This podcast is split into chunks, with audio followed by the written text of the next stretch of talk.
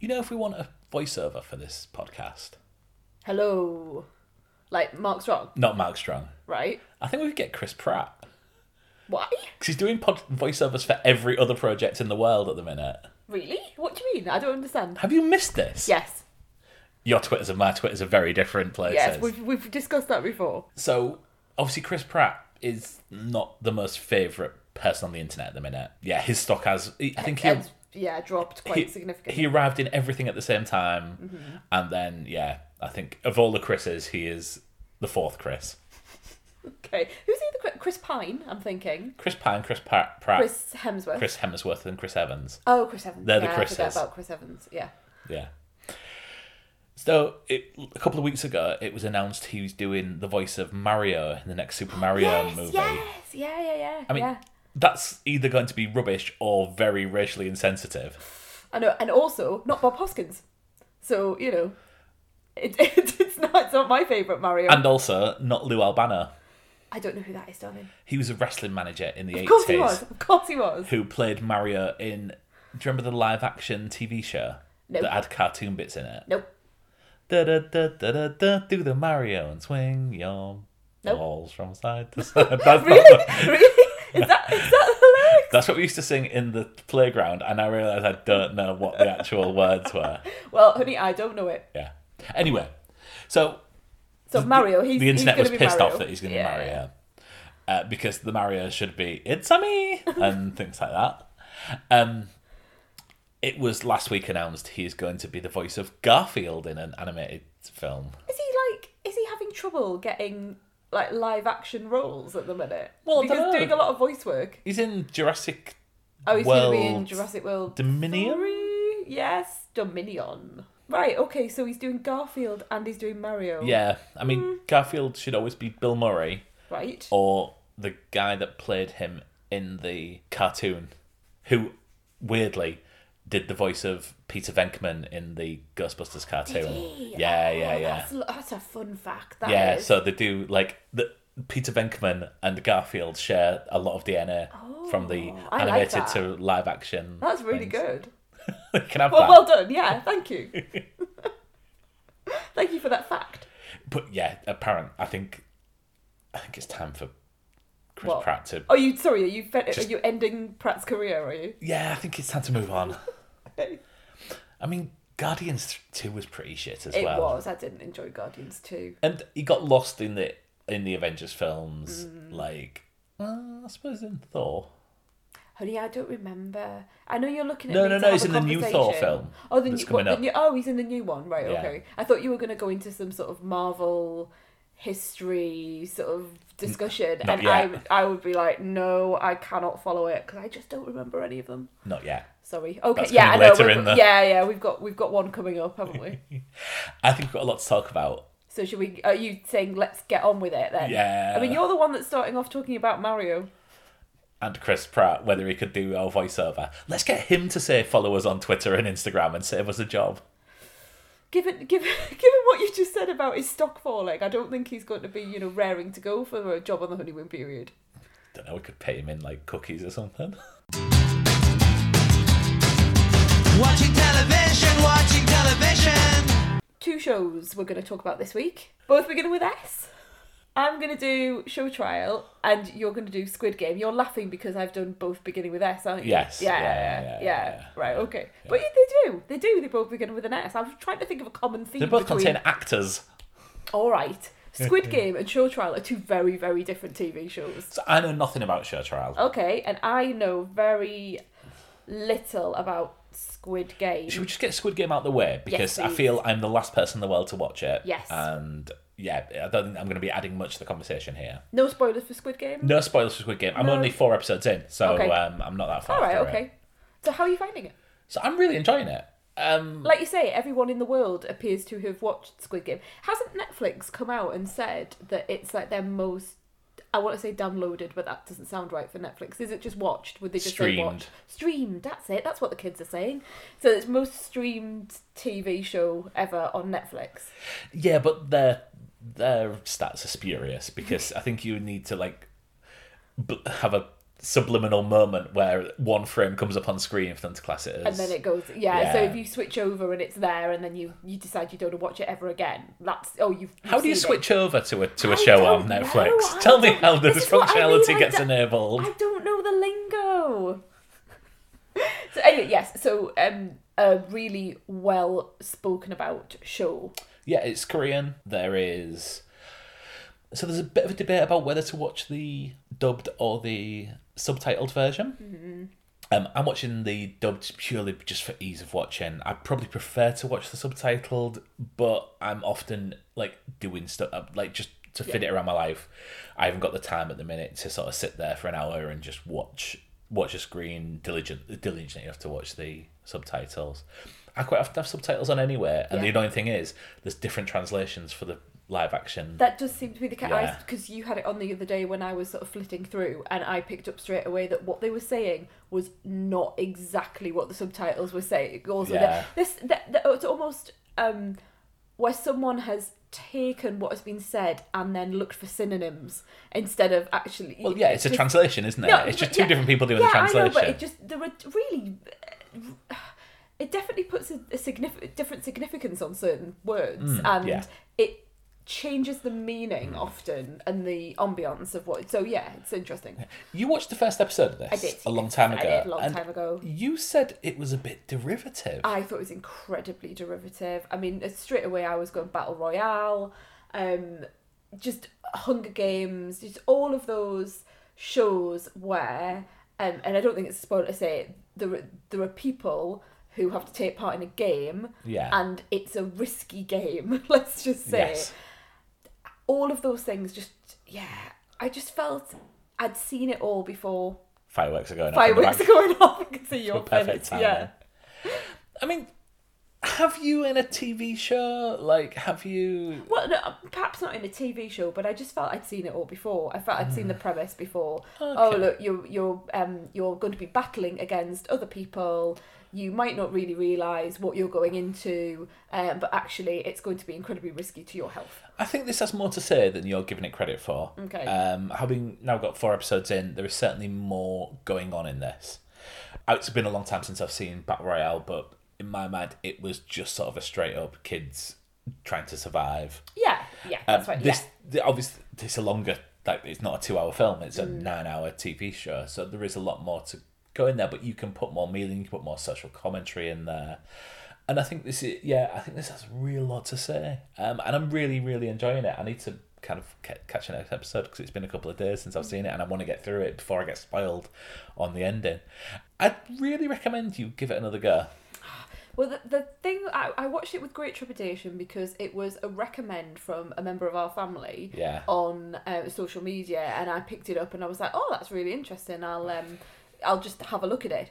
And then I also picked up that, you know, when an episode comes up, like the first episode of a series, and they list all of the, like the content warning. Yeah. And it had everything in it. Like yes. everything. And the content warning went on and on and on and on and listed everything that was terrible in the world.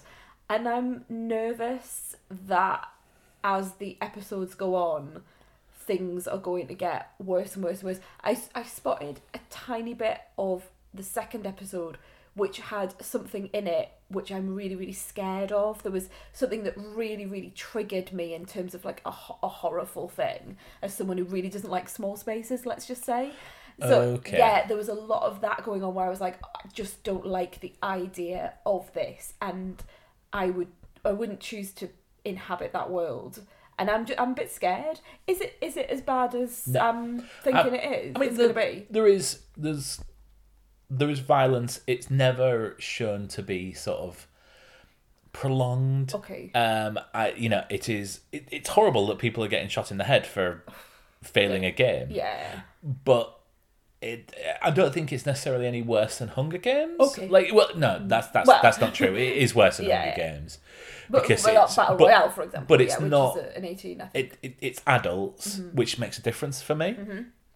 Um, and it is shown as it, it it's shown to be sort of a fantasy environment with the costumes, with the that. At no point do I think, oh, this could be a like Fly on the Wall documentary. Okay. It is. It's shown to be a a, a piece of dra- fancy drama rather than actual like real life drama. Mm-hmm. So yeah, I don't, I, yeah, I, I don't think it's I don't think it's the toughest thing I've seen okay. all, all right, year. Okay, right. Um, but yeah, no, I. I mean, you that is saying because like it's uh, yeah. So I should rephrase that. That's not saying very much because actually, because you watch some really difficult things. Like do you, I though? You do. You do. You you often watch films that I know to be very hard hitting. In terms of it, of not not like um, gory violence or anything like that, but more the the thematic um, elements. So you will watch a lot of you've watched documentaries about war, for example, yeah. and re- you have watched real life um, in incidents. You oh, know, yeah, yeah, um, and films that are well known to be quite emotionally taxing, and you will watch those, whereas I will choose not to. So it's yeah. So what real life murder cases have we have we been oh watching God, this week? Yeah, you're totally right. You're totally right. What investigation into a really horrific incident are we going to be talking about oh, this week? No, Anything? No. Or... Oh, you're totally right. Well, Mark's. Um, we're not going to talk about it on the podcast, but Mark's referring to the fact that I watch um a, a true uh, like a documentary about the police, which involved parents um, being accused of hurting their children. So, yeah, you're absolutely right. Uh, real yeah, life. Yeah, real life. I, I mean, know, I wasn't even yeah, referring yeah. to that specific no, show. No, no, I know, but it's you just, are right, yeah. You know, true you crime, twenty-four hours in police custody, twenty-four yeah, hours in A and E. I know. You know. Like, ambulance, I yeah. quite like ambulance. Yeah, but, oh, yeah, yeah. Squid Game is a bit, bit, big problem. Yeah, okay, fair enough. I do, yeah, I take that on board. I take that on board. So what's this show you've been watching? Well, I, I still not, can't tell you the name of it, it considering the well, fact we've done um, it three already, times. You've already said one word of it. It's called Showtrial. Showtrial. It's a B B C drama. Oh, it's difficult to explain because I don't want to give anything away. Uh, essentially, um, there's a murder. Funnily, funnily enough, funnily enough, there's a murder, and there are uh, two people who are accused, and we don't know what has actually happened on the night. But the show goes into this idea, and you can tell by the, the title of Show Trial, the show goes into the idea of a trial by media. It looks at the role of gender in terms of um, people's assumptions. Um, it talks about um, uh, women's sexuality, for example. So lots of things about uh, class and gender and sexuality, particularly with women. And how women are portrayed as maybe a femme fatale, yeah. um, where that might not necessarily be the case, or even if it was, why would that matter? And why would all of the attention be on the woman rather than the, the like, you know? So it's that sort of thing. And I um, when I first when I watched episode one, I think I went and said to you something along the lines of, "God, this is awful. I just think this is terrible." Yes. And then then I listened to. Some um, very well well versed, well read, big people within the the T V industry, the critics of the uh, um, of the T V industry, saying how brilliant it was, and I was like, I just I don't understand. I don't understand what's wrong um, with me, and uh, me with with the rest of the world, and uh, so. But having said that, I have now watched all five episodes in. in, in three days. Um, so so I've kind of not changed my mind on this, but as the show progressed, I realised what it was doing. When I, the first episode, I just kind of thought, I think the acting's not brilliant. And I still think that it, to a certain extent. There are certain people in Showtrial where I just think it it's a caricature rather than... real life, but you know, maybe it's heightened for a reason, I don't know.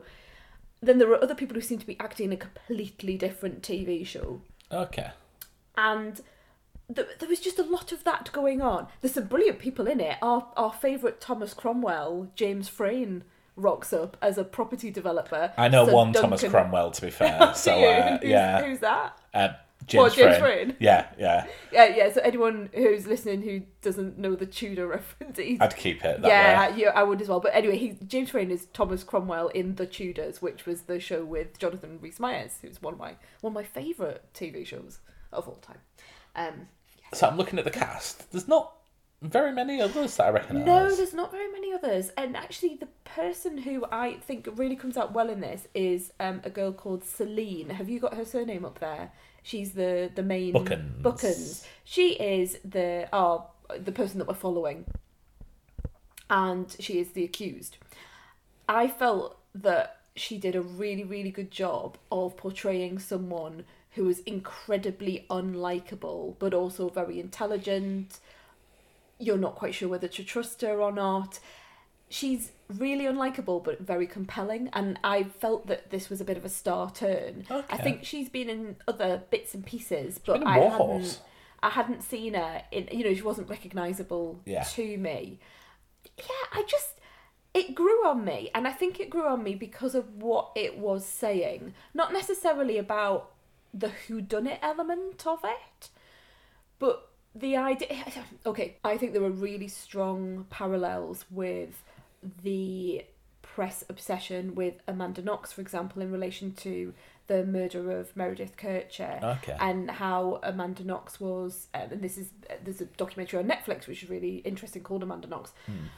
And how Amanda Knox was portrayed as someone with, um, you know, a young woman with, with a voracious sexual appetite, with who had lots of affairs, and oh, she she might have, um, you know, been bisexual, and it was really like made yes. to be very sort of like salacious, and um, lots of sort of like almost like tutting at her and rolling of eyes and portraying her as like this sort of devil woman, whereas actually the other men who stood accused with her yeah. um, really didn't get very much press coverage. So I think that must be where that, that comes from. Yeah, absolutely, absolutely.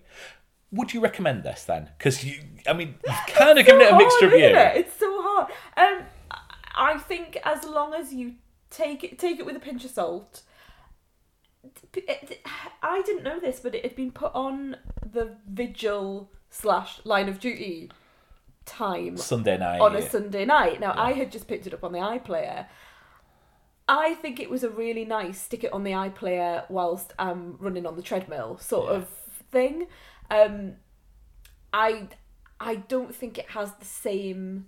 It, it didn't have the same impact, for example, as Line of Duty for me. It didn't have the same impact as Vigil, and I still had lots of issues with Vigil. As a bit of a throwaway, you know, it's not going to be in my top ten of the year, but as a bit of a throwaway, I ran on the treadmill, I watched it, I thought it had some interesting things to say about the treatment of women. My other thing as well, actually, the thing that I was really thinking about it when I was watching it was how interesting it would be for law students, which obviously, you know, goes back to my day job, because there was a lot about the, the process of a trial, the process of the jury, um, the prosecution, the defence, you know, how you, you select a witness, uh, what the witness says, whether you put someone up on the stand. It, and it was a very more modern courtroom. So mm. actually my... My feeling with it was this would be really interesting for anyone who was teaching law students about the courtroom.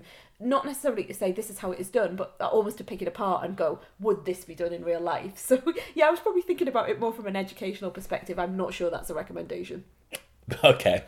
If you like a bit of a murder mystery, if you're, you know, happy to take this as a bit of bit of fluff, I think, yeah, fine, give it a go. It's not for you by any stretch of the imagination, you know, pointing at your face. Um, but yeah, it, it's it's it was fine. Put that James, on the poster. James Frain is good. I like James Frain. I'll put that put that on the poster. It was fine. It was fine. James Frain was good. I yeah. like James Frain. Yeah, that's my review. Elaine, the Honeymoon Period podcast. Thanks very much, yeah. yeah. Films. Let's do it. Films. Just like the movies, we play out on the last scene. Which one do you want to do first? Again, we've got two. Not not starting with the same letter, which you'll be happy to... Oh, Mark's just looking at me now like he just wants a divorce. The last period, the last episode of the finale yeah. period. We're going to do things slightly different this week because we have been... There's two films that, one, I'm itching to talk to you about, and the second, we're both itching to speak to each other about. We can say what they are now. Yeah, yeah, yeah. So, Eternals, I've seen, and Last Night Last in Soho, Soho we've, we've both, both seen. seen. And certainly with Last Night in Soho, we have been dancing around each other saying, we actually need to record, but we've not had a chance this week. Mostly singing Cilla Black to each other, I think, which has been our way of communicating.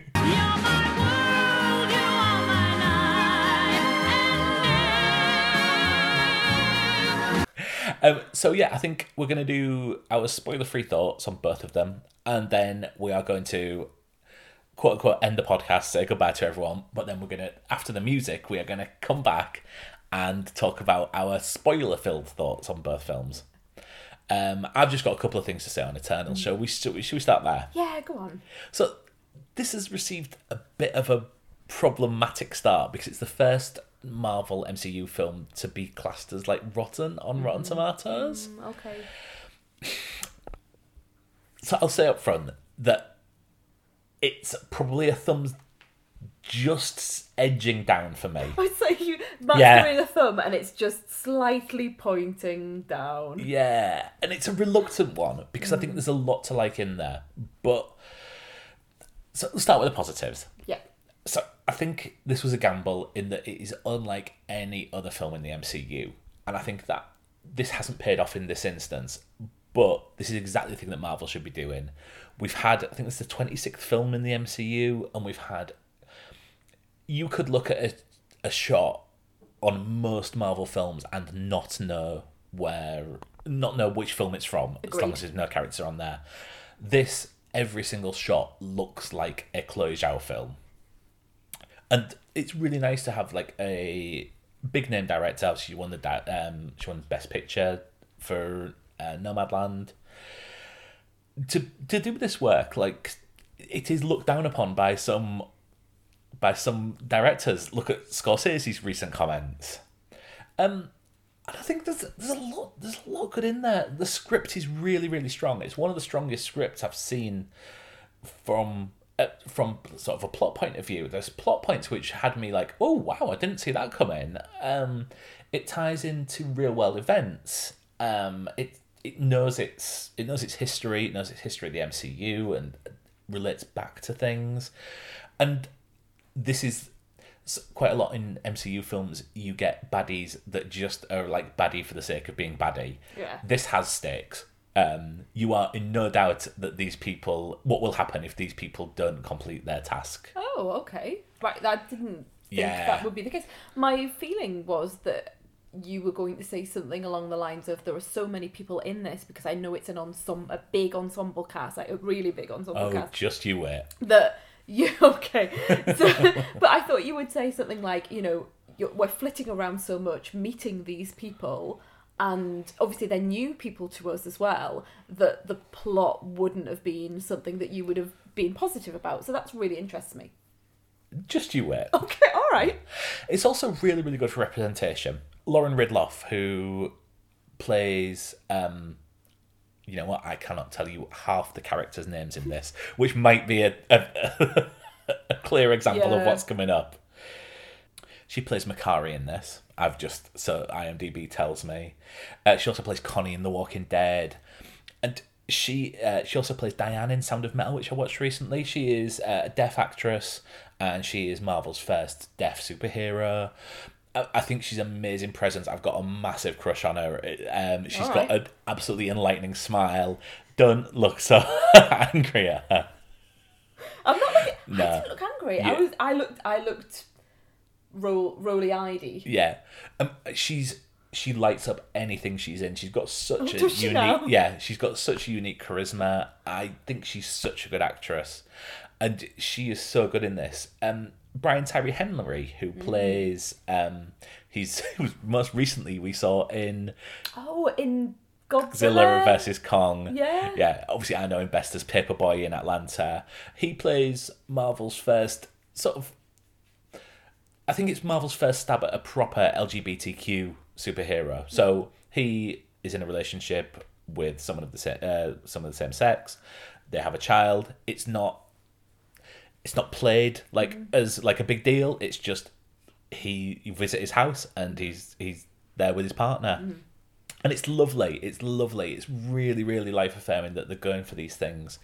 And it made me feel it made me feel really warm, really warm inside that like don't you feel that It's it's quite annoying that that's your reaction, that, you know, that, that, that one little piece of representation, which obviously will mean a lot to a lot of people, but yeah. that that's such a big deal where you don't you feel, I have that thing within me like, oh, it shouldn't be such a big deal. We shouldn't be saying, oh, well done, Marvel, for I've, putting this one character in. But yeah, I, I totally agree. And they have started putting the, um, you know, there's thing of Valkyrie mm-hmm. uh, in the Thor films, but this just this feels so natural. It's okay. it it's it's it yeah, it's really strong. I totally okay. agree with you that we shouldn't be congratulating anyone, just as we shouldn't be congratulating them for putting a woman at the front and center of the films yeah, yeah. in the case of Captain Marvel. Yeah.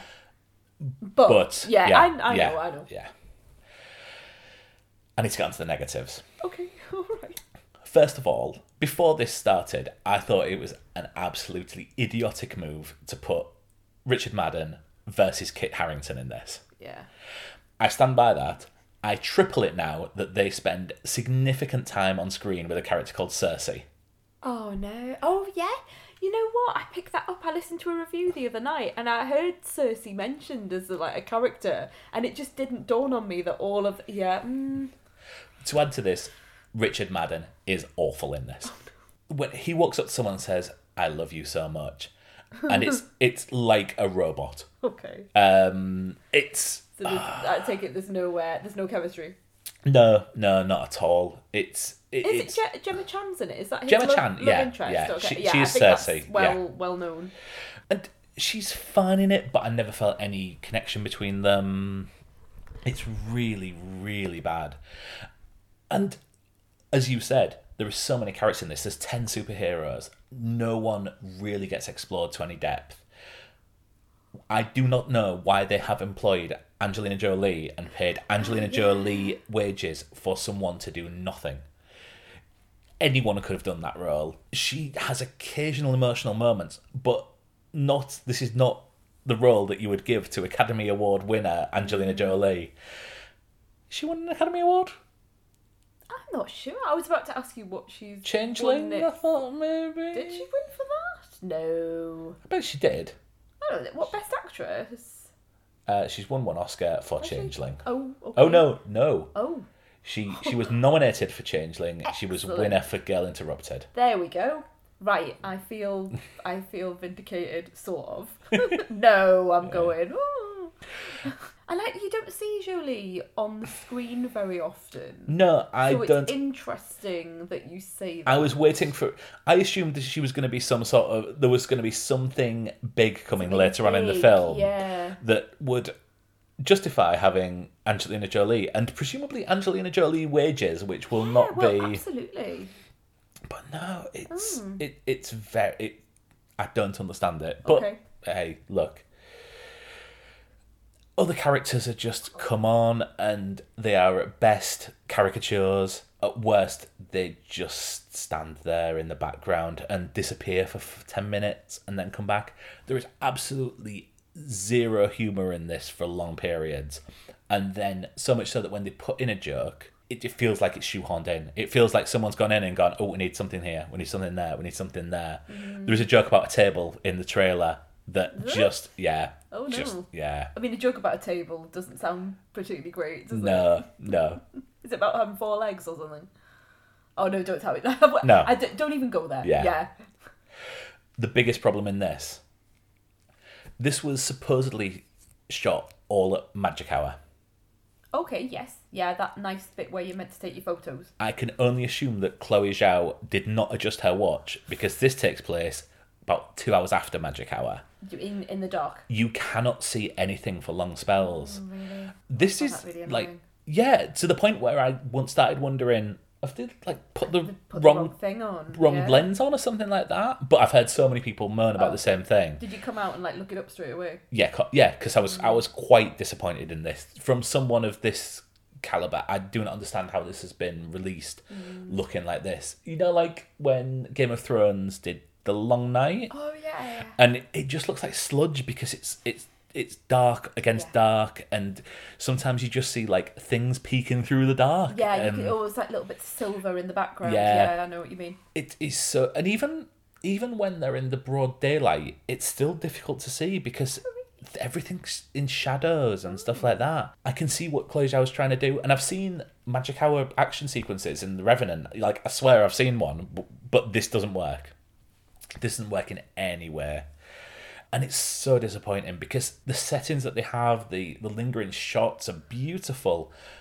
Or they would be if I could see what was happening without straining my eyes. Yeah. I I was drifting off at points. Oh, uh, I felt like my you. eyes going, yeah, That's yeah, which for a, for an M C U film yeah. is unforgivable. And then a cool plot point came along and I was like, oh, cool. And then a character that we'd not seen for half an hour because the, there's too many people on screen comes in and says something and then we're back. Yeah, it's a disappointment. I think there is the... I kind of wish that someone could just tart this up. And it might be that when you watch it at home on an OLED screen with proper contrast or on a laser projected screen at the Dolby Cinema in London, where I, which we're talking about a few episodes... Was it Candyman? Yeah, yes, it was, yeah. yeah. Yeah, it was. It might be that this is a completely different experience, but don't have a fight scene in a cave without any natural, without any artificial light. That might be the uh, the title of the podcast. Don't have a fight scene in a cave. Go go on Amazon, which you love so much, Chloe Zhao. Go on Amazon and order a few fucking lamps, because I can't see what's going on. Was was my thoughts. That might also be the title of the podcast. Oh, so a little bit. I, I can see you're a bit. You're a bit disappointed. I know you. I'm not angry. Looking, I'm not upset. Yeah, I'm just disappointed. I can see that. I can see that. Yeah, this had far more promise than I feared, but I think that's probably worse in something. Like if it was Fantastic Four or X-Men Apocalypse. No. Yeah, no. Then at least you yeah, can sort of just, just go, know, I hate it? this. Yeah, yeah, yeah. This was so close to being a really good film for me, and it it's just let down at mm. other stages. I've also got a few concerns, which we need to talk about in spoilers. Okay. Like, my, yeah, my jaw dropped to the floor at points. Okay. And not always for good reasons. Okay, we'll, we'll wait to get on to that. It yeah. has had completely mixed reviews. We have obviously we listen to a load, load of podcasts about films, and I've listened to loads about the um about I would call them the Eternals, but it's just Eternals, Eternals isn't yeah. it? And even within those, you know, you tend to get people thinking the same things on the on the podcast, but even within them, people are coming out at completely other ends. Some people saying it's like it's amazing, and then their mates saying that it's the worst thing they've ever seen. So it really has split the audience, I think. Yeah, it's not. It's not Thor the Dark World, mm. but it's not far off. Oh. Okay. Yeah. Last Night in Soho. Last Night in Soho. Wow. I just I just want to sing Scylla. That's all. I've got You're My World swinging swinging through my head. I've had the soundtrack of this in my head, as you yeah. will know, because you've yeah. heard me singing yeah, songs from it. Yeah, we've been singing it to each other. Yeah. And there's the other one as well, isn't it? By um, is it Peter and Gordon? What's it called? Is that about a world as well? A World Without Love. That's it. Yes. I don't care what they say. I won't stay in a world without love. So, come, uh, it's quite an untraditional place to start on a soundtrack. Yeah. Obviously, Edgar Wright has brilliant soundtracks. Yeah, he um, is the needle drop king. This doesn't have the eclectic soundtrack no. of Baby Driver, but this is my childhood in the car with my dad, with him having Sound of the sixties on. And if Sound of the sixties wasn't on the radio, he got a tape out that he had taped of a previous episode and put that on. Which is quite weird when you see news stories of, like, the Iranian embassy being stormed again, six years oh, later. Because it did have the news. Yeah, as well. yeah, because he just, he used to put a tape on and, pl- and record it. That's amazing. Yeah, yeah. Oh, look, we bombed Libya. That's weird. Um, yeah, that's... Yeah. So I remember funny. I remember actually like being on the motorway with him somewhere. Uh-huh. I think we've been going fishing or something like that. Mm. And like him like going, what? Oh, right, yeah, yeah. Oh, it's, it's the tape. Yes. It's the yeah. back in time tape. Yes. But yeah, these are like deep cuts of sixties yeah. tunes. Beautiful. So like beautiful. Don't Throw Your Love Away by The Search mm-hmm. is a lovely, lovely song. And then songs that I didn't even know existed. Like one of your favourite songs, mm-hmm. Mm-hmm. Heatwave. Heatwave. But by The Who.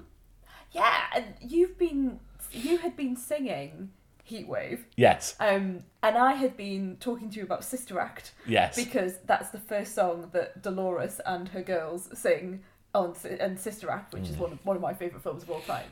So I only know it, like the Martha, is it Martha Reeves and the Vandellas? Vandellas, yeah. yeah. So I only know that version, plus the Whoopi Goldberg version. Yeah. Um. And you've you've been like going around singing it for a day, and I hadn't realised where it was from until I went to see Last Night yes. in Soho. So that was that was fun. Right, I think we're skitting around. Yeah, the I know facts. We're just going round and round it now. What okay, do you think? What, what are you thinking? What are you thinking? Do you want to go first? So I, I, I am obsessed with this film. Okay, yes, me too. I want to go Good. see this about twenty more times. Yeah, yeah, me too. Even, even acknowledging the problems with it. Oh, totally. Oh, we'll yeah. get onto that in a minute. But, but so I mean, I think it's I, we have released enough to each other mm-hmm. that I think the third act is problematic. Yeah, yeah. Um, and that, yeah, but I had so much fun in the first and second act that I was just, you know what, you. Could, You can wipe away the third act for me. Mm-hmm. I loved this film, and yeah, um, I had enough goodwill in this that the third act, going a little bit off the rails, didn't matter to me.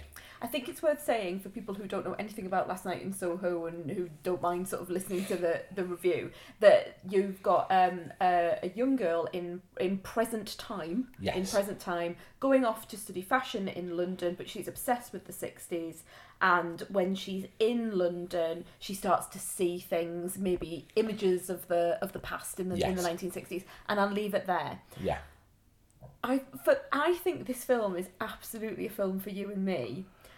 And I, I've really been thinking about it, and I've said, God, you, you've got to like this. You've got to like this. I cannot be the only one out of the two of us who who's going to come away and say that they are obsessed with this film.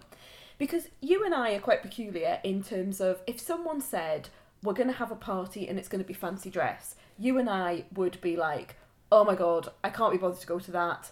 We'd probably find some way of avoiding it. And anything that is what we would call, in inverted commas, forced fun, we we kind of avoid that as much as humanly possible. Am I being fair? We, we, I would we love to go to a fancy dress party. Really? I've never been to a fancy dress party. Now really? I'd love to go to a fancy dress party. I yeah. don't. I don't get that with you, at all. No, no, no. Oh God, no, no. You're completely wrong on Am this. Am I really, really wrong? Yeah, yeah, yeah. Okay. Well, well. Yeah. I would. I would love to go to a fancy dress party. Please, someone invite me to a fancy dress party. Um, Are you being sarcastic? No, no, no, I'm serious. No, no, no. Like, I, forced fun, like, it's forced fun at work when everyone wears a hat day. And, um, oh, right, okay. But that's what yeah. I'm kind of getting at, that sort of thing of, like, where it's, where it, okay, so I'm going to, I'm going to rephrase it, where it's a little bit of something, but it's not full. Whereas with us, what I think we love is that fully immersive experience. So, for example, I'm thinking of the Back to, back to, the, back to the Future, yeah. the Secret Cinema Back to the Future. If someone said to me, oh, you've got to come, I mean, this is my hatred of parties coming out, but you've got to go to a party and you everyone's going to be dressed in the eighties. I mean, I'd, I'd love that. I would love it. But I'd find it awkward from the point of view that we weren't in the eighties. Do you know what I mean? Like, that when what the almost... What are you on about? I'm trying to get to a point. I will get to a point. I Sorry, you found it annoying that you've not been invited to time travel. Exactly. So just bear with me. Bear with me. Hold, hold your horses. I think it's that sort of midpoint of we're pretending to be in the eighties but we're not actually there that would upset me. Whereas... Whereas when we were at Back to the Future, we definitely time travelled back to the Future. But we did. We time travelled back... We didn't. We did. Can I tell you now? We, we didn't. absolutely did. I could see the Olympic Stadium behind us, so... Uh... But we walked into this huge environment where everyone was dressed. There were fifties cars, there were... bookstores and laundrettes, and there was a school that you could go into. There were Libyans in a another mention of Libya. There were Libyans in a in a camper van. When I went to the toilet, to the to the loos in the background, waiting to come on when Marty McFly's right. Marty McFly was was. This is far more Libya centric than I thought it was going to be in this podcast. But you know what I mean? Like we we went to a bar and then we walked past Marty and Jennifer having some sort of like mini snog. And that, I love the immersive experience. I'm getting to the point, do not worry. This film takes you into the sixties, and there's a particular scene, it's shown in the trailer, where you emerge from present day into the sixties and you see Thunderball yes. on the screen in front of you. And I At the Empire Leicester Square. And I just was like... oh my God, this is the greatest thing that's ever... Because I would... Lo- you know, that's that would be my dream to do that. So I I think you've gone around the houses a very I long have. way. Sorry. But I totally agree. When I was... When we were in the sixties in this film, I was lying back in my seat just going, I could live in this world mm-hmm. all day. Like, take me to these shitty clubs where it's smoke and horrible drinks and... Yeah, electric. Uh, I mean, not all of the shitty clubs, and I think we have to say. No, yeah, not all of them. The, yes, the, yes yeah. there, was, there was a dark, perhaps a darker side to the sixties but, that we wouldn't want to go to. But yeah, I am just happy living in that world. Yeah, yeah. In, um, the, in, the, in the it's the nostalgia, isn't it? Yeah. Like, and and perhaps Edgar Wright has a lot to say about the dark side of nostalgia, and you know that nostalgia isn't all it seems to be, and pop culture isn't all it seems to be. That's an interesting theme of the film, I think. Yeah. Okay. Yes. Yeah. I think that's fair enough. You know, the the, the bright lights um, are bright on the outside, but if you go down into the into the basement, they might not quite be uh, quite be so good. Is what I'm sort of what I'm saying. I suspect this is the first time you've seen Thompson Mackenzie. Yes, I understand she's from New Zealand, and I thought her accent was, was wonderful. Oh, I, I did didn't not know, know that. that she's from New Zealand at all, yeah. Okay. Because um, I know from Leave No Trace, mm-hmm. there was a film out a couple of years ago, okay. then she was in Jojo Rabbit. Okay, which um, I haven't seen. And yeah. then she was in a very, very brief turn in Old. Oh, like, okay, right. far yeah, too, yeah, absolutely okay. wasting that right. film. I mean, a lot of things are wasting that film. I but, know, see, um, see earlier review. Yeah. But yeah, I think she's such a lovely presence on screen. Oh, I just um, loved her. And you, you're so behind her as well. And yeah. You, you want the best for her. And I think everything that she goes through in the film, you know, moving from sort of a rural place to London mm. and the things that she encounters in terms of, you know, f- first days at university and finding a job, and so relatable. So, like, so relatable. I remember being at uni and, like, we were in our little housemates thing, and our first night there we had a party, and I remember thinking, I might just want to just settle in. And th- mm-hmm. that, yeah, that properly just... Yeah. felt like home. I think if anyone's um, an introvert, yeah, um, they would absolutely relate to everything that she goes through. Yeah, such brilliant use of hairstyles in this. Like, I, when they do the Oscar for best hairstyling, I sometimes think, really? But totally give this. The she changes her character with her hair. And it just transforms her as a person. And, in and, this. The, and styling, yeah. I think the beautiful styling mm. of the sixties and also the present day oh, and how and, the two merge together. Anya Taylor-Joy's dress. Yeah, well, I mean, Anya Taylor-Joy just generally. Just, just I mean, generally. Her eyes, her eyes are so mesmerising. Yeah. I think as, as two women on the screen, and obviously this is the first time Edgar Wright's had a, um, uh, women at the centre of, of, his, of his films. Yeah.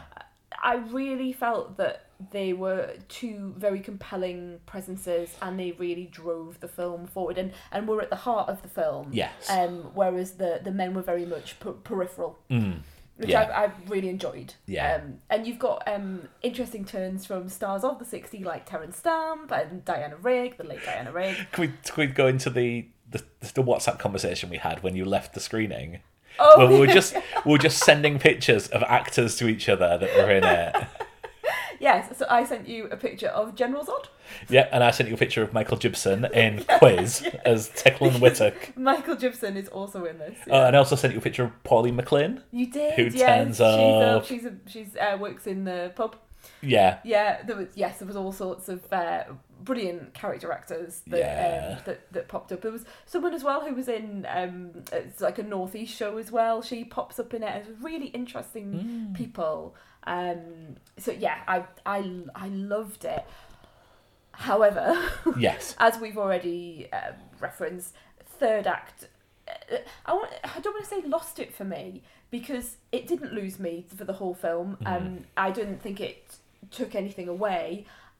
I just felt that it wasn't as strong as the the first two uh, acts, and I also found myself thinking, I'm not quite sure I agree with what is being said, and I'm not quite sure I know what yes. is being said. Yeah. And I found thematically some of the things quite. I found my nose wrinkling and going, I um.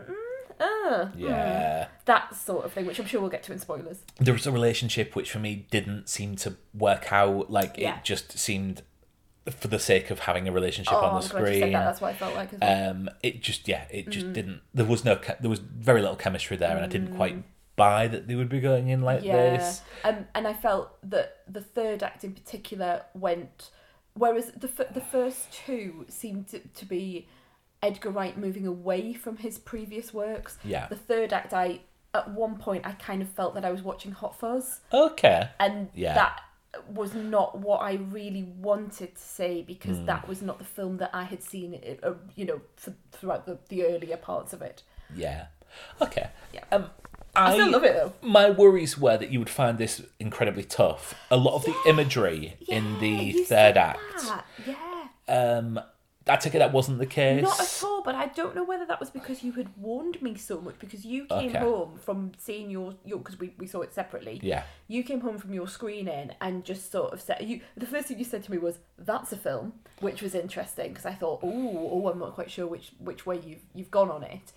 But you also then said that you thought I would find some of the imagery really difficult. Yeah. And I was therefore really, really prepped. Actually, right from the beginning, I was like, right, what's coming up? What's what's going to be shown? I didn't find the imagery difficult at all. I think uh, my, my my concern really with it was actually towards the end, I found some of the imagery so not horrific at all and actually quite laughable. Yeah. That it really took away those horrible mm. ele- elements that I really quite enjoyed, the psychological thriller elements that I enjoyed at the beginning of the film. So actually I felt it really lost me and became, like I say, I'm talking about the Cornetto trilogy, and, and had moments that reminded me of yeah. the Cornetto trilogy. Can we talk about the, the rating of the film? Mm-hmm. What's the, what's the, what's this the... is an eighteen. Oh, is it? Oh, okay, okay, yes. Mm-hmm. I cannot understand how this is an eighteen. Uh... When... And well, you've got violence in there. I mean, you haven't got any um, particularly difficult swearing, I don't think. No, and I think... But the but you think it must be the violence. There is... So I, I have a theory which is probably a little bit spoilerific. Oh, okay, right. But I don't think this is an eighteen. I would have absolutely no problem with a fifteen-year-old seeing this uh-huh, film. Yeah. Um, and this has flopped at the box office, oh. probably because of the rating. Uh, yes, but, mm. You know, it debuted in the U K at number eight in the charts, mm. behind oh, such a shame, Boss isn't Baby it? Family Business and The Addams Family two in their fourth week and second yeah, and week, respectively. People taking their kids, aren't and they? Obviously, it was half term, but yeah, yeah. like it's behind. It, it's behind a reissue of Harry Potter and the Sorcerer's Stone, oh. Philosopher's Stone, um, you know, which is a twenty-year-old film. Yeah, that is sad, actually. Um, it's flopped in America as well. Um, it's really, really. And it's such a beautiful film. Yeah. You, just, you, you want to. I just, I keep going back to Thunderball, and just imagining that and seeing that shot and some of the the, the imagery mm. and and the cleverness. I mean, we haven't talked a lot about the plot, the camera, but the cleverness of the camera angles and how things mm. work technically. Yeah. I think it's it's obviously had. There's been a lot of love put into it. Can we touch upon Cilla Black? We can always touch upon Cilla Black. She's a far better... She, She's like, an amazing singer. Growing up, yeah. like, when I saw Cilla Black, she was on Blind Date and Surprise, Surprise. That's right. And I remember a kid at school, like, someone looked out the window and said, oh, you know that kid over there? His favourite singer's Cilla Black. And we were like, what a weirdo. And meanwhile, we were like, loving the Beatles because mm. we were getting into Oasis at the time, and uh, they were audibly calling out the Beatles. I was sat there listening to Anyone Who Had a Heart, and I was thinking, this is a stunning song. And I think the mix of it in the film is purposefully, the strings are at the front, mm. and probably a little bit, it's probably been remixed as part of the um, as part of the soundtrack. So you really get the strings almost on a level with the vocals. But that is a stunning, stunning song. And it's her vocal. And I don't think she gets the credit that she Not does, her. having become, in her second career, mm. obviously an incredibly successful T V presenter. She was the biggest paid mm. T V presenter during like the late eighties, early nineties. Mm. So, you know, fair play to her. But yeah, like I've yeah. been listening to Cilla Black, You're My World, mm-hmm. and Anyone Who Had a Heart mm-hmm. almost constantly since yeah. I've left this film. The richness of her voice. She um, when she goes low, when she when she does the real deep. Yes. It's that that throaty and open throat. You can really feel when you're listening to her. You can feel the back of your throat open. Yeah. Because you feel like you want to sing like her. That real open mm. singing out loud. And I think Anya Taylor-Joy does a version of she does Downtown. And does she do You're My World yeah, on the does. soundtrack yeah. as well? Now, her um her Downtown is beautiful. Yeah. It's very delicate. it's um, a cappella. Mm. She can clearly sing. Yeah. But when you put her You're My World up against Scylla's, it does, it does, it's an awful comparison, yeah. actually. I found it really sitting going, oh no, it's it's it's too delicate, it's too calm. It's, it's too, almost like when you see the kid on X Factor week one go... Yes. coming in and doing Whitney Houston, and it's and like God, no like no way can I say anything like Anya Taylor-Joy. That's nothing to take away from her beautiful singing voice, yeah. but the power of Black really really shows up, doesn't it, when you have something that's a little bit more more delicate, and yeah. and those those songs are big songs and yeah. they need that voice. Yeah, I absolutely agree. I think she's she's not that she's been robbed, because obviously she had this incredibly successful, like you say, second career, mm. but I think it's lovely that we're being reminded of her vocal presence. Yeah, absolutely. There's, absolutely. A, there's a reason she's hanging around with the Beatles. There's a reason she's yes. number one. It's just we as people of, you know, children of the eighties just didn't know her in that. Which remember us. Surprise, surprise, surprise, surprise. And also Blind Date. Blind Date. What? Blind to date. Blind to date. Yes, that's what it said. It's blind to date. Blind to date. Yes. Oh, yes, it is. Yes, oh, yeah. Here's your host. Missus Cilla Black. Not Miss Cilla Black. She was Miss. Miss she Cilla wasn't. Black. Yeah, she I know, was married to Bobby. Bobby. I know she was, but that's that was her persona. She's not really called Cilla Black. Cilla White. It's Priscilla White. Well, yes, Cilla White. Yeah. yeah. Mm, yeah. All right. Yeah. Anyway. Right, shall we draw everything to a close, and then shall we get into... then should we come back again? As, yes. As people who are allowed to talk about the actual films that we... Yeah. yeah. Okay. So, yeah, thank you, everyone. We're, go- we're going to close now. Um, thanks very much for, for listening to... It's not a bar. I know. Ding, ding. Last orders. Yeah. Um, yeah, if you would like to follow us, you can do so on Twitter and Instagram at The Honeymoon Pod. And if you'd like to leave us a review, you can do so on iTunes and any other podcast app which allows, allows you to move you to. to reviews. Please do so. It really makes us happy when we see people have liked our show. Um so yeah, I think we'll be back next week with something. We need a date night at yeah, some point, we do. don't we? We, did a date. we do need a date night, and possibly after we're drinks as well, but yeah. yeah there we go. Um but yeah, w- please listen to a bit of music and switch off if you haven't seen Eternals. But yeah, if you if you've only seen one, we'll put the timestamps in the notes. Yes. We'll put timestamps in the notes so you'll you'll know where to listen and when not to listen. Yes.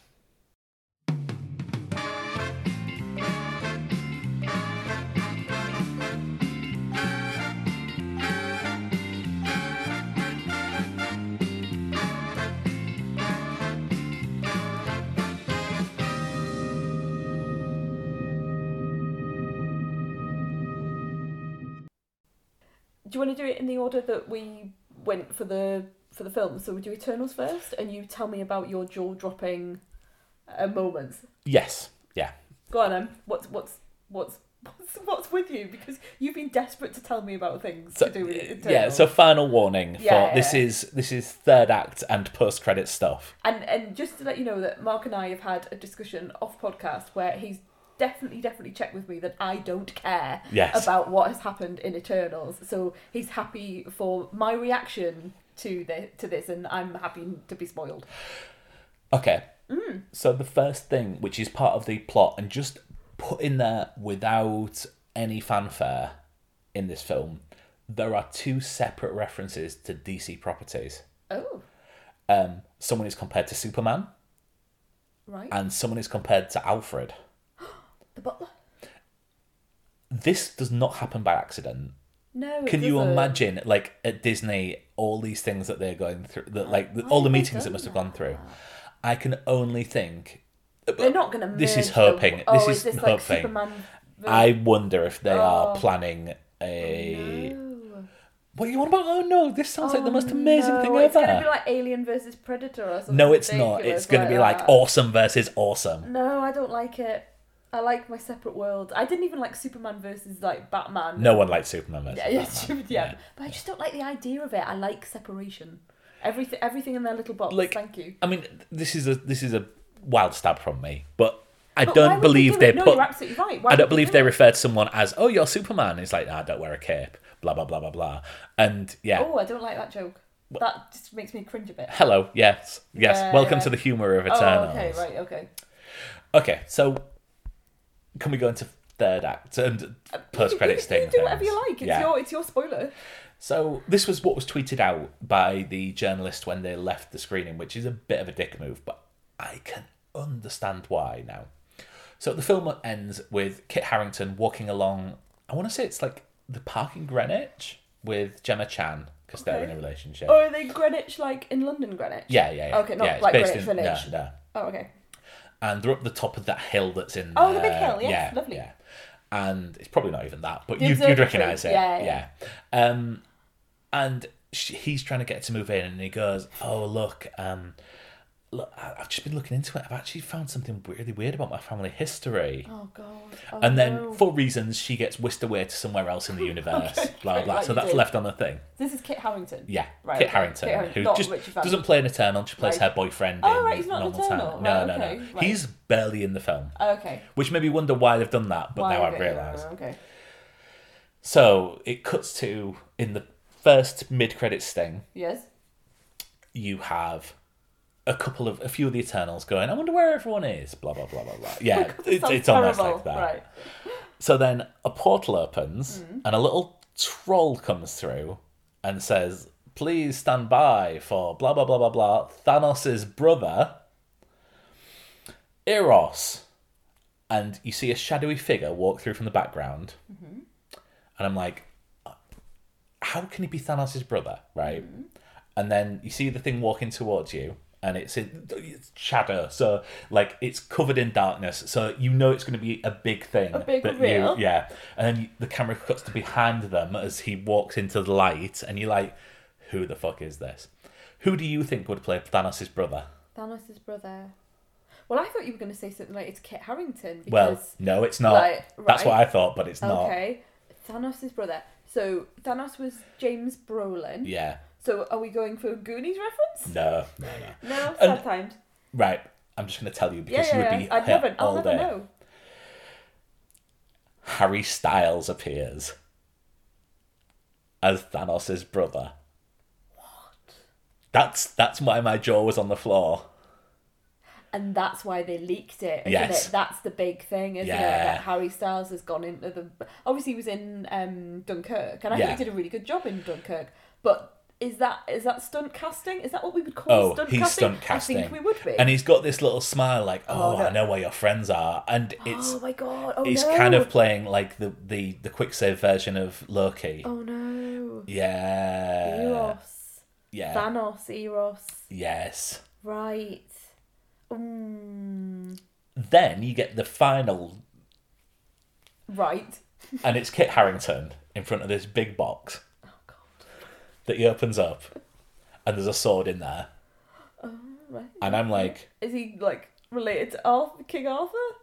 Hey! Oh, no, he is. Oh, you're yes. joking. So he's playing... So he's found out his so, family history. Yeah, and... Is it in a stone? No, no, no, no, no. It's just so in a box. That's a shame. He is playing the Black Knight.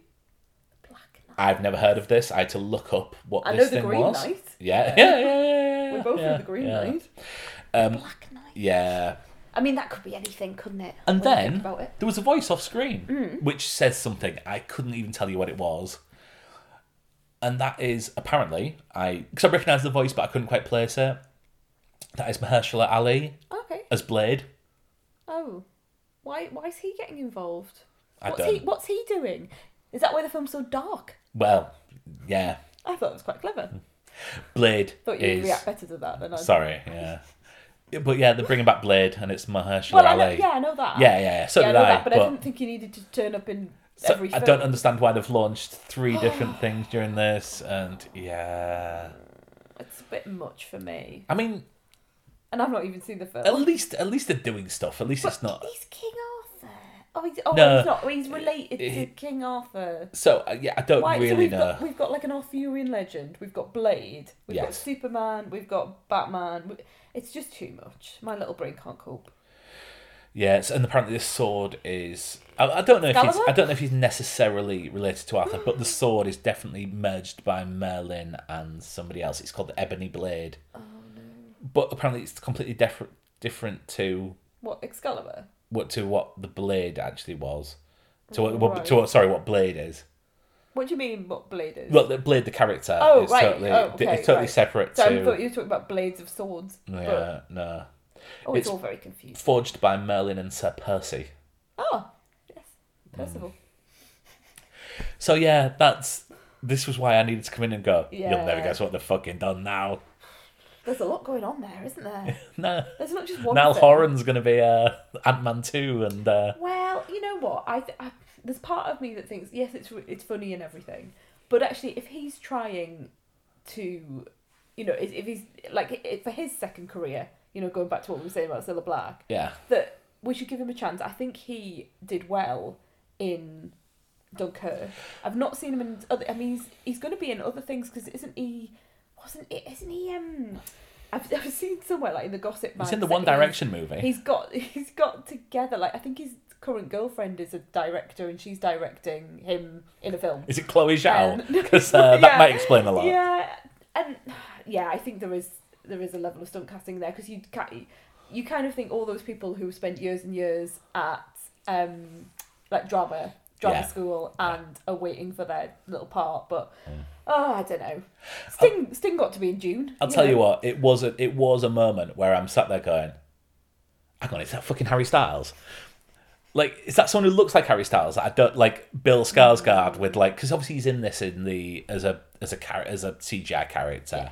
But I was like, is that just because the little you know I can say, no oh, so oh no oh, it's so actually Harry Styles. So yeah. he is a C G I person. He's not like himself. Oh no no no no no like no, a, no no. He's like a Thanos-y. No no he no no. no. Like he Thanos. is no he looks like Harry Styles. Oh right okay but is yeah. he is he C G I? No no no no no no. You just no, said no. he's a C G I. No I'm character. saying Bill Skarsgård is in this film as oh, a C G I character. Right, okay. Like right. this isn't yeah. just like me forgetting what Bill Skarsgård looks. Like right, and he's, he's just you. come up thinking because he's got he's got a similar smile I'd say to mm, Harry Styles mm, but yeah never thought about it no nor had I until I was out. trying to hope that Harry Styles hadn't um, appeared on screen so, so did that did that add to your disappointment? You know, you were talking about disappointment in the film as a whole, but then obviously these things happened at the end.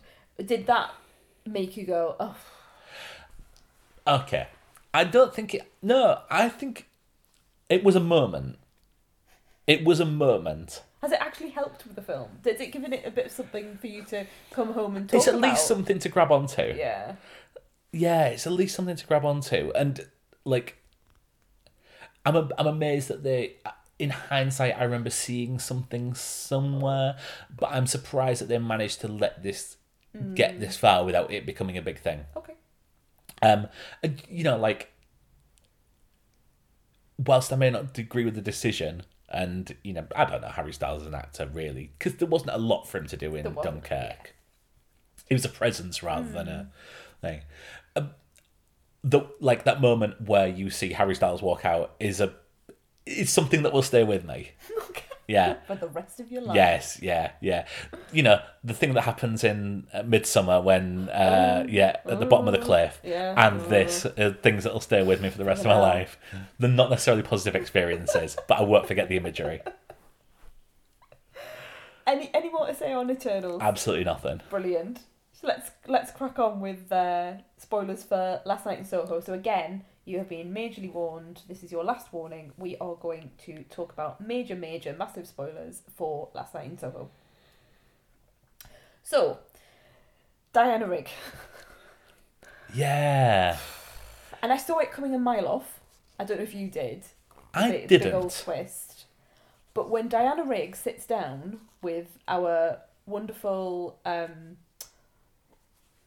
what's her name? Thompson Eloise. McKenzie. Eloise, yeah. yeah. What was it? I could think of Thomason, but I couldn't think of Eloise. When she sits down with Eloise, and she, she just turns into someone from you know all the all the villagers from Hot Fuzz. Yeah, that's what I really felt. She she turned into one one of those characters, mm. and it went very campy for me, which is absolutely fine if that's the whole film. Yes, but I I wanted that psychological thriller. I wanted that. that vibe to just keep going. And I also just couldn't understand why she would then put another woman in date, because she then decides to kill Eloise. Yes. I mean, very unsuccessfully, because Eloise seems to be absolutely fine now. Yeah. But I mean, she poisons her, she but poisons then her, but up, up until really it's this magical poison where when you realise it's not... When you leave a room, it just, yeah, it gets, just wears off. Right, and yeah. once you climb up some stairs, it's fine. Yeah. But yeah, I just didn't understand how a woman who had been abused, which is what the, the Sandy character had been, yeah. um, who had been abused by, by men m- multiple times, had had an awful, awful experience in mm. her life, had, would then turn on a young woman. I just, I, I didn't like that bit about it. I also, just going back to what you said about the relationship, were you talking about Eloise and John? Yes. Yeah, I totally agree. I didn't feel that there was chemistry between the actors. Um, I also didn't understand why John was hanging around with Eloise, because she presented as someone who was having some real difficulties in her life, who was possibly, you know, even showing signs of perhaps uh, schizophrenia. Yeah. Um, and I could understand how he would support her, but it just, that didn't come across. It, it at times it felt like he was just really hanging around her, and and it just didn't, I didn't understand why they were getting on so well. And there's obviously a scene where she she doesn't accuse him of anything, but no, she but they are the reaction, they are in, they're in a yeah. sexual encounter, yeah. and she tells him to get off, mm-hmm. and it is taken as being an accusation that yeah, yeah, that's, yeah. That's exactly, in actual fact, know. he is seeing yeah. Anya Taylor-Joy be attacked yeah, by a yeah. number of women, uh, by a number of men. And, but, but anyone else would think that he was, because of her reaction, yes. would think that he was attacking her. And, and then the next day, the next day, he like comes up and goes, "Oh, yeah, sorry about that." Yeah, yeah, I agree. It didn't necessarily have the like. It probably would be going to like going to the police, going right. This has yeah. happened, and I need to just make sure that I need to talk to people and make sure yeah. I haven't committed a crime. Well, yeah, I don't yeah. think he would do that. I think no. I think he would go up to her and have a conversation saying, "I don't know what happened last yes. night, but I didn't do anything. You know, I didn't mean to do it." And yeah. it does, are you okay? Does, blah he blah. He does blah. start yeah. that. He does say, "Did I do anything wrong?" Now I totally understand that. That's the right reaction to go and say to someone, mm. "You seemed upset during our encounter. I left the. I mean, he left the. He had he." he broke a mirror, he had blood all over yeah. it. He was really distressed. But I then don't think that it would just be like, "Oh, well, everything's fine now." Yeah. Do you know what I mean? I think there would yeah. be that, that so we're going out again tonight. Yeah. separation of, look, you know, you perhaps need I, to go in. Think about, yes. I need to go in. Think, let's think we need some space. Time to yeah. Apart.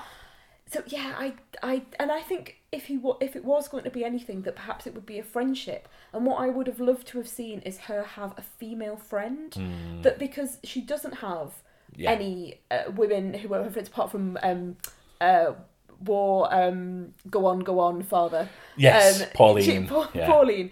What's her surname? I can't, I can't. All I can think of is Pauline Calf, which obviously is um, Steve Coogan. Thank you. Um, so. And she's just someone she works with, and it's not of her own age. Given that she's been really hor- there's a really bitchy, horrible bullying going on within the the university. I would have loved her to have had a woman, a, yeah. a, a peer, yeah. who would. And again, then at the end, when John comes and saves her, it's tropey, isn't it? Because, and maybe that's Edgar Wright's yeah. buying into the trope. It's tropey. "Oh, come and get me in fifteen minutes if I'm not out." So John yeah. comes get stabbed. I would have loved to have seen that being A, a female friend, to be honest with you, mm. and and making it much more of a, a woman-centric. So sorry, I'm yabbering on. Go on. Um, well, I feel this is quite a trivial point in hindsight. Okay. Why does John not get to take part in the fashion show at the end? Oh yeah, well he's on the course he's too. He's on the course, isn't he? Yeah, yeah. You're absolutely right. Everyone yeah. else is doing this fashion Everyone show. Is, yeah. He sat with Granny. Well, at one point I was, you know, because he just like turns up at the beginning and he's sat on the steps and yeah. he asks if she needs a hand, and then he just sort of seems to be there at points, like he drinks her, from her Coke from mm. the fridge, which yeah. is, you know, it's a crime. Um, I thought at one point, "Oh, is he a ghost?" I really thought, "Oh, is anyone else speaking to him?" I was about to. I was about to spoil a film from last year oh, that okay. we reviewed, but uh, yeah. Yeah, I, I, and especially when he was like, um, you know, put the makeup on. They yeah. go to a Halloween party, put the makeup on. I thought, oh, maybe, maybe no one, has anyone else actually spoken to him? Maybe he's like someone who's been sent to look after her. But clearly that wasn't the case. But, Donnie um, Wahlberg shot him. Yeah, thank you, yes. But yeah, I totally agree. I just, I didn't know what was going on with that relationship, and something about it just didn't quite ring true. Yeah. Um, and like I say, I would have, I would have really loved it for her to have like a best mate yeah. who was a girl to to come in and, and to, to have that, that thing, and to show that not all women are complete cows. Yeah. Um, you know, when you when you go to university. Um, I I guessed that Terrence Stamp wasn't Matt Smith because yes, the film was saying so obvious that yeah. Terrence Stamp is Matt Smith. Yeah. Um, I mean, the Sam Claflin got a didn't he? Got, a, got an easy job here. It was him. Actually, I kept looking at him in the film, going, "Who is that?" So who did I. It? Yeah. And his eyes were so piercing. Yeah. I thought. Um. I thought. What was re- what done really well, not just the, the, the glamour of the nineteen sixties, but that really, um, I'm going to use a, a phrase that I'm going to pinch um, completely from um, the Robs from the movie Robcast. Yeah.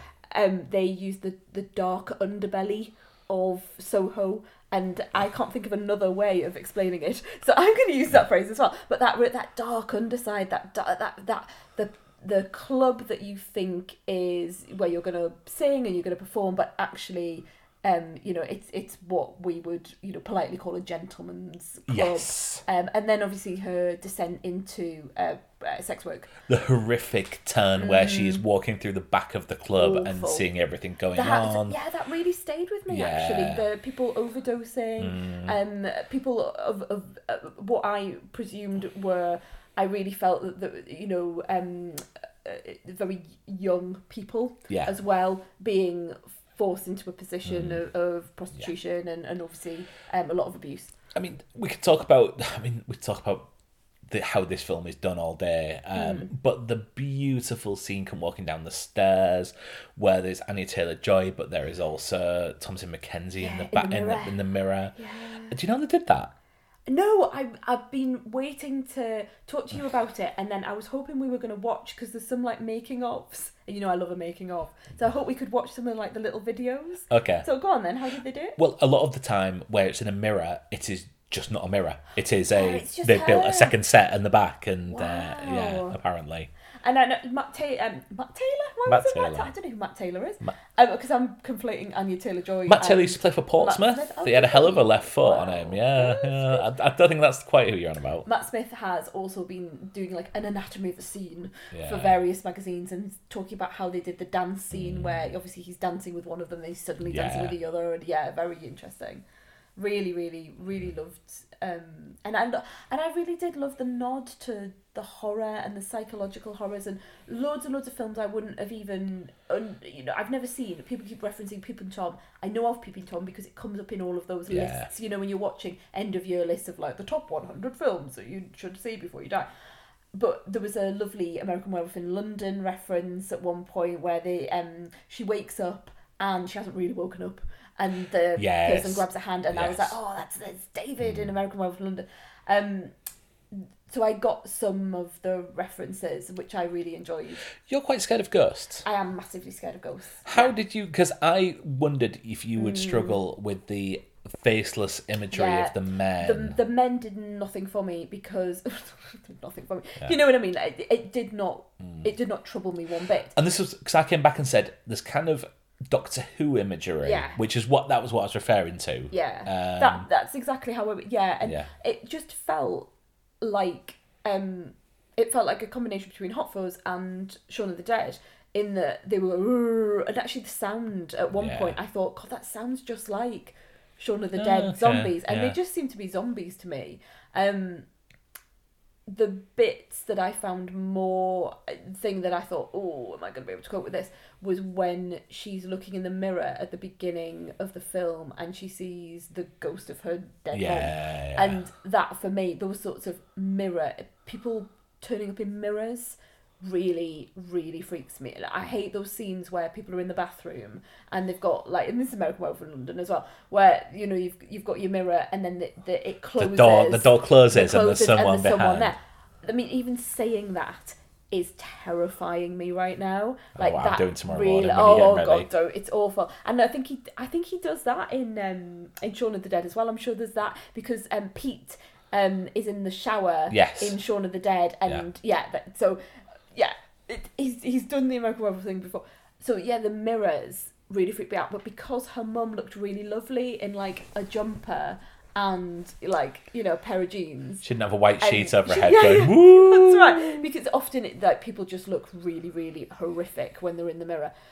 That I do most of yeah, the time. Yeah, exactly. So that didn't freak me out. So I was prepared for it. And obviously the scenes that I found more difficult were the ones, uh, you know, the...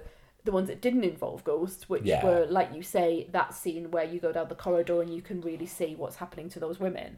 Um, and also the, Anya uh, Taylor-Joy Sandys, I'm going to call it, I'm going to use the word descent again, because you really feel that she's starting to unravel, mm. that she's drinking more, there might be drug, um, yes. and that she is in a situation where she is is just being abused over and over and over again, and she's she's found herself in a situation that she cannot get out of. Yeah.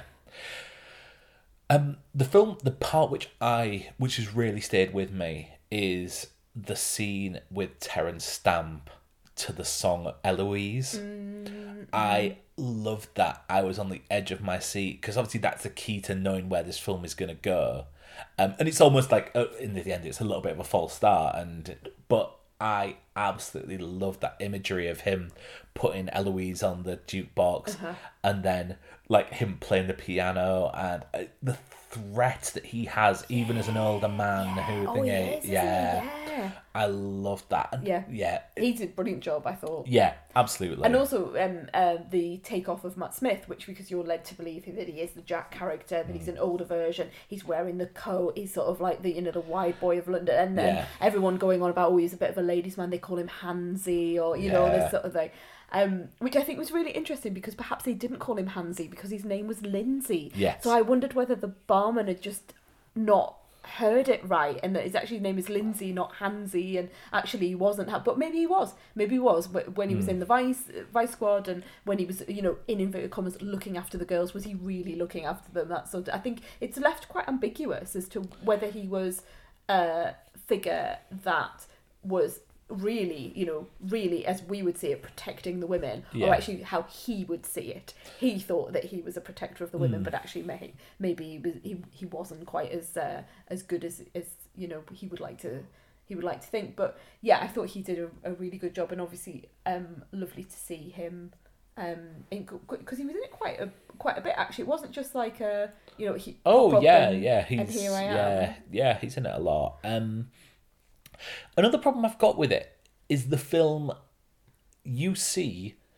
mm. Anya Taylor-Joy's Sandy yeah. get knifed. Yeah. That is not ambiguous. I know. And I think there is ways that you can present that as um, as ambiguous and still remain true to the final Absolutely. act.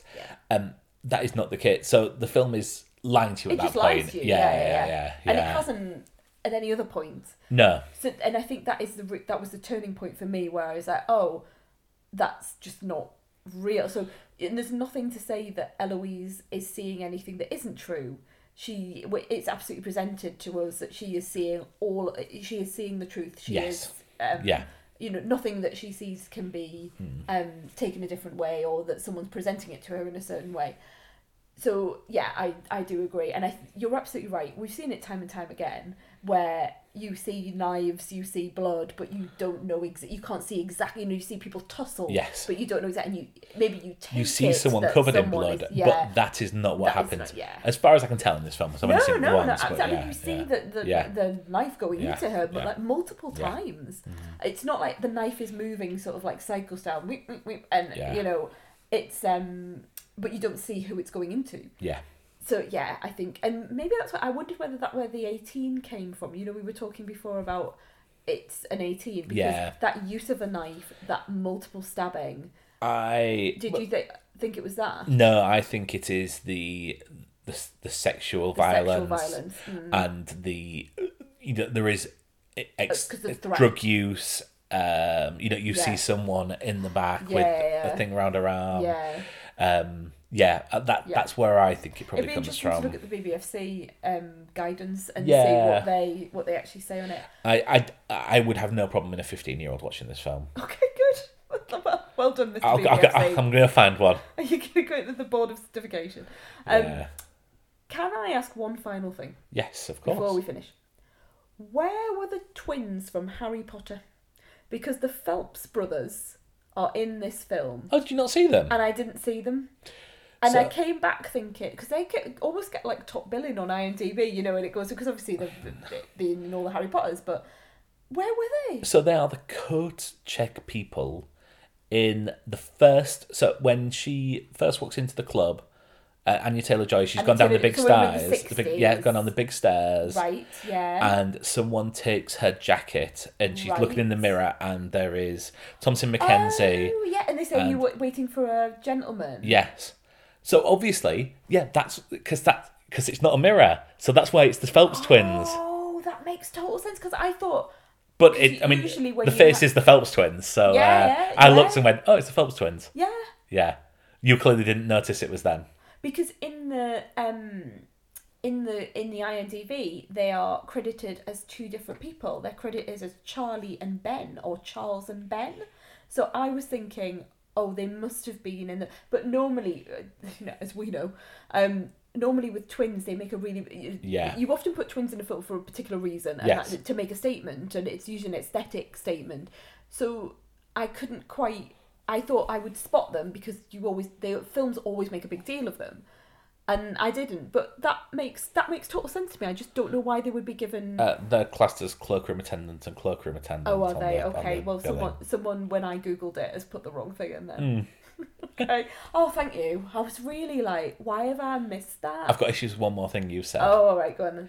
You said, you've said a number of times, ta- a couple of times, right. the person who plays Cilla Black, which for me was the point where I was like, I am totally into this film, having mm. Cilla Black appear on stage. Yeah. You said it, she looked nothing like Cilla Black. Oh, no. Is she, like, related to Cilla Black? No, no, no, but I thought, like, I was looking up whether they had C G I to make her look like Cilla Black. Uh, I just... I just thought it. Do you not just bit, think she nah. just looked like Sheridan Smith in the uh, version of Cilla Black that maybe, you maybe saw? That, maybe that is it. I did really like that show. Yeah. Um. So. It it was fine. I just I would have preferred. I don't know why, but I would have preferred for like them to have made like a hologram Cilla Black. You know what I mean? You know they can nowadays. You know they can like bring back Carrie Fisher as like young Leia.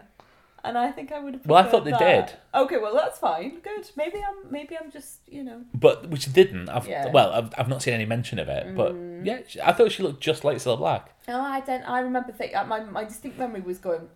Don't really look like Cilla Black. So that's interesting. Well, did you recognise it was Cilla Black? Yeah, yeah, I knew it was because she was singing the song. Oh right, yeah. yeah and then someone yeah. later goes, "There's Cilla Black." Yeah, yeah. So if she hadn't been singing the song, I might not have got it. I don't think. Oh, honey. I know, it's it's a bad it's a bad time, really, isn't it?